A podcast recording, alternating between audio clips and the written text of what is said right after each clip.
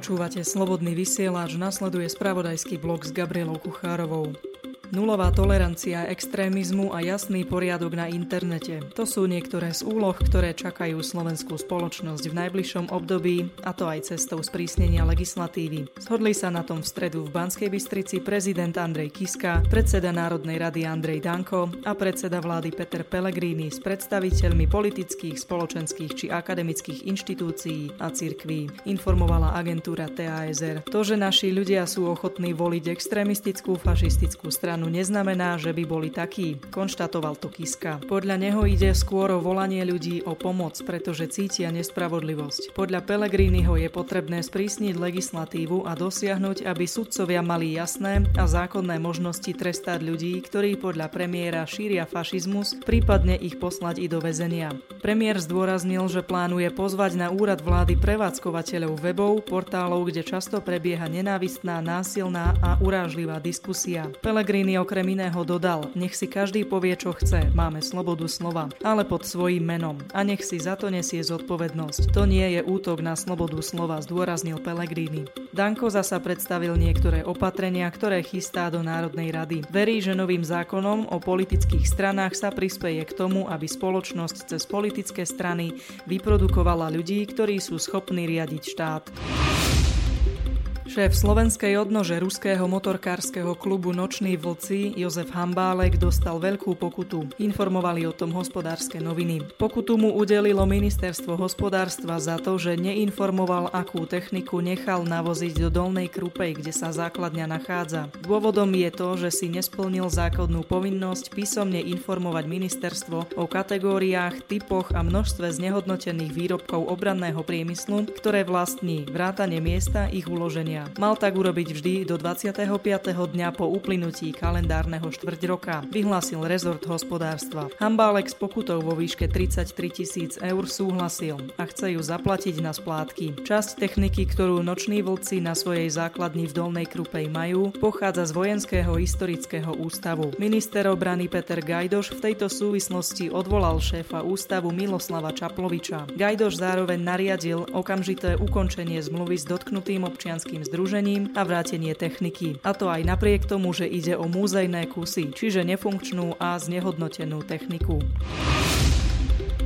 Neziskové organizácie, občianske združenia a nadácie dostali do týchto dní zdarovaných 2% už takmer 64 miliónov eur. Táto suma však ešte nie je konečná, keďže finančná správa pokračuje v spracúvaní daňových priznaní. Už je tak isté, že príjimatelia darovaných 2% z daní od firiem a občanov dostanú viac, ako obdržali v Lani. Ako informoval denník Pravda, v roku 2017 totiž získali zo zaplatenej dane právnických a fyzických osôb osôb 64 miliónov eur. Keďže finančná správa bude aj naďalej pokračovať v spracovávaní doručených dokumentov, suma sa bude ešte zvyšovať, dodal pre denník Pravda tento úrad. Prvá z troch veľkých zásielok presne navádzanej leteckej munície z USA dorazila do Európy. Na dodávky inteligentných bomb čaká 11 členských krajín NATO, vrátane Česka a tiež partnerské Fínsko. Muníciu kvôli úsporám nakupujú spoločne prostredníctvom aliančnej agentúry NSPA. Denník Pravda píše, že agentúra dostala z USA prvú dodávku laserom navádzanej munície vzduch zem za zhruba 20 miliónov dolárov. Podľa námestníčky generálneho tajomníka NATO má táto iniciatíva vyriešiť problémy, s ktorými sa spojenci v aliancii stretli prvýkrát počas leteckých úderov v Líbii v roku 2011. Keď niektorí spojenci vyčerpali svoje zásoby munície, zistili, že je neuveriteľne ťažké nasadiť do operácie iné zbrane, skonštatovala. Spoločný nákup prakticky zhodnej munície 11 spojencov má takéto nedostatky odteraz eliminovať, keď umožní v prípade potreby počas leteckých operácií či v prípade krízy vzájomné využívanie zásob munície. Má sa tým tiež znížiť závislosť európskych spojencov od leteckej dominancie USA. Ruský veľvyslanec pri OSN Anatolii Antonov tento týždeň upozornil amerických predstaviteľov, že Moskvu znepokojujú náznaky, že Spojené štáty sa pripravujú na nové útoky v Sýrii.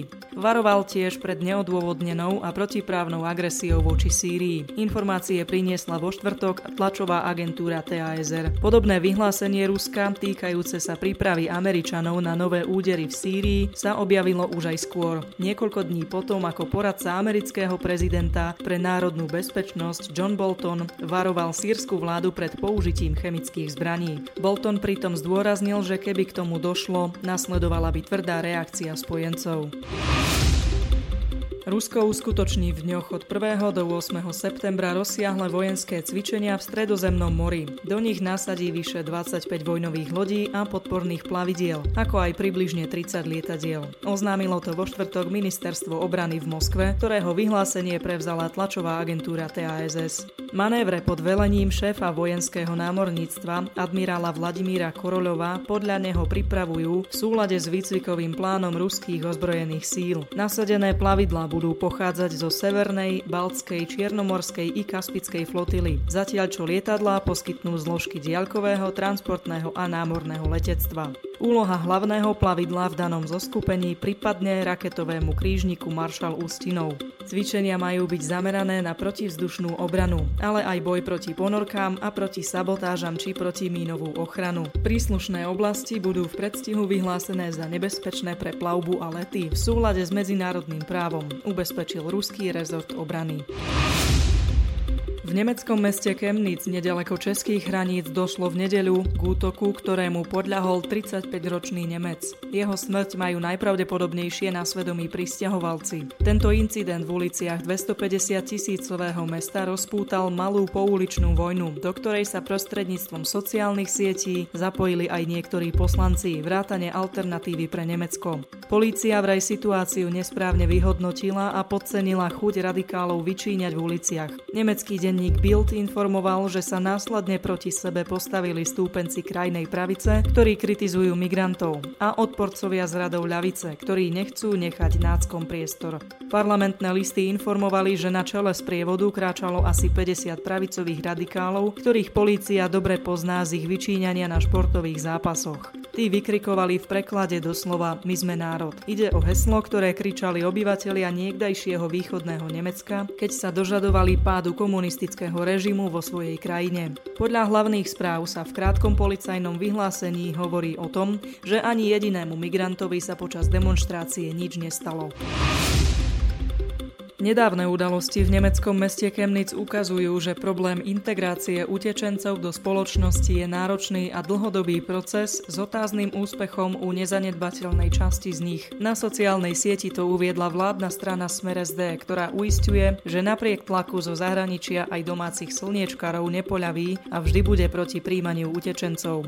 Podľa strany demonstrácie a násilnosti v uliciach tohto mesta ako reakcia na nepochopiteľný, bezdôvodný vražedný útok utečencov na nemeckého občana ukazujú, že verejnosť je traumatizovaná z toho, čo sa udialo.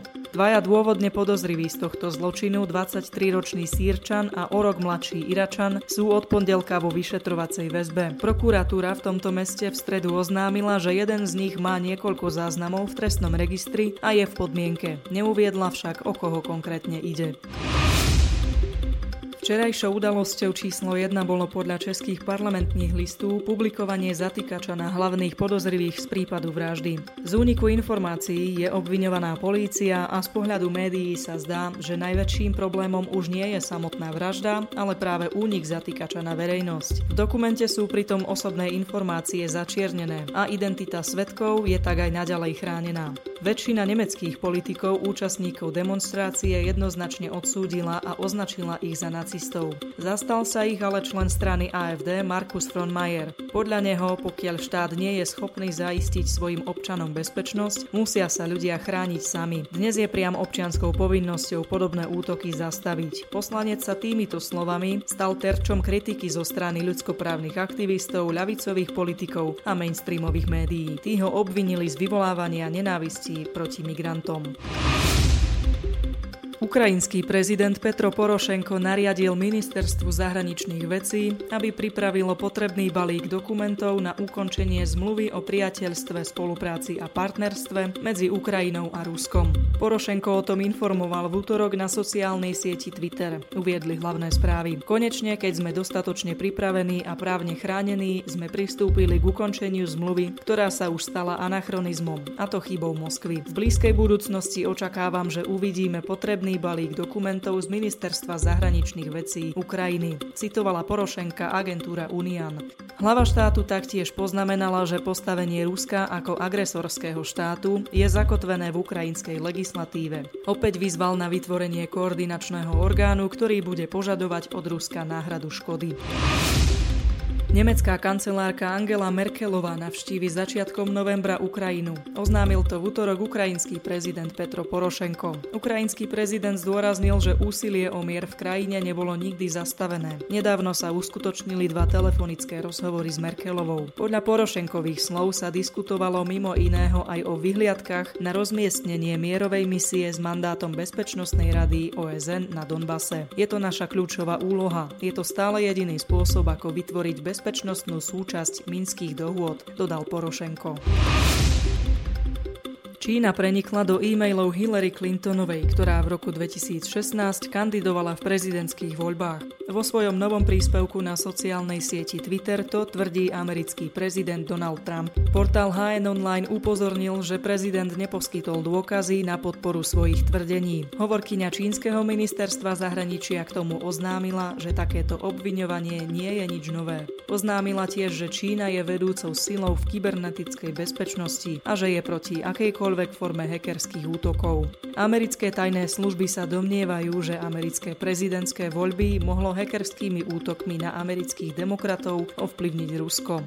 Prezident Trump však akúkoľvek prípadnú dohodu s Rusmi popiera. O tom, že za hackerskými útokmi môže byť Čína, hovoril už v Lani, ale ani vtedy svoje tvrdenie nepodporil dôkazmi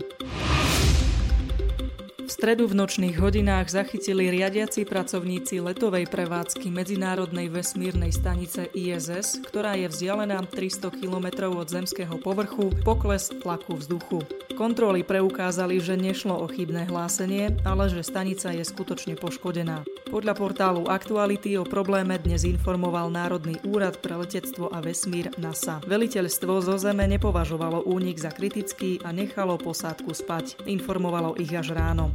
Únik potvrdil aj veliteľ posádky ISS Andrew Fustel s tým, že poškodený je jeden z modulov. Únik bol podľa NASA v ruskom segmente stanice. Rusi potvrdili, že problém bol v palubnej časti ruskej lode Soyuz MS. Podľa generálneho riaditeľa Roskosmosu Dmitria Rogozina sa ho už podarilo odstrániť. Priestory, cez ktoré unikal vzduch, zrejme utesnili len provizorne a pomocou opravárskej sady, ktorú má posádka k dispozícii, sa budú snažiť vyrobiť trvalejšie riešenie riešenie utesnenia poškodeného miesta. Ľudia zamestnaní v kanceláriách sa na svoju prácu dokážu plne sústrediť v priemere len hodinu a 12 minút denne, uviedli hospodárske noviny.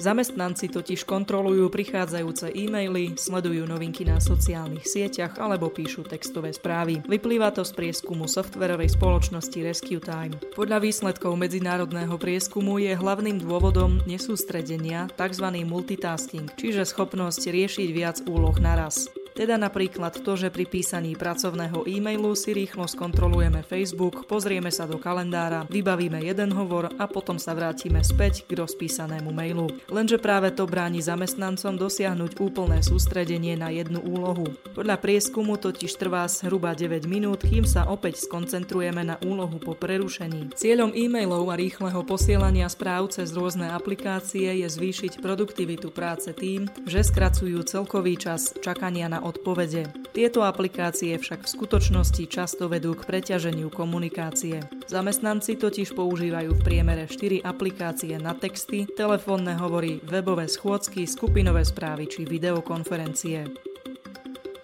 Naše správy sa končia, informácie pochádzajú zo zdrojov. Teraz HN Online, parlamentní listy, pravda, parlamentné listy, hlavné správy, aktuality. Do počutia.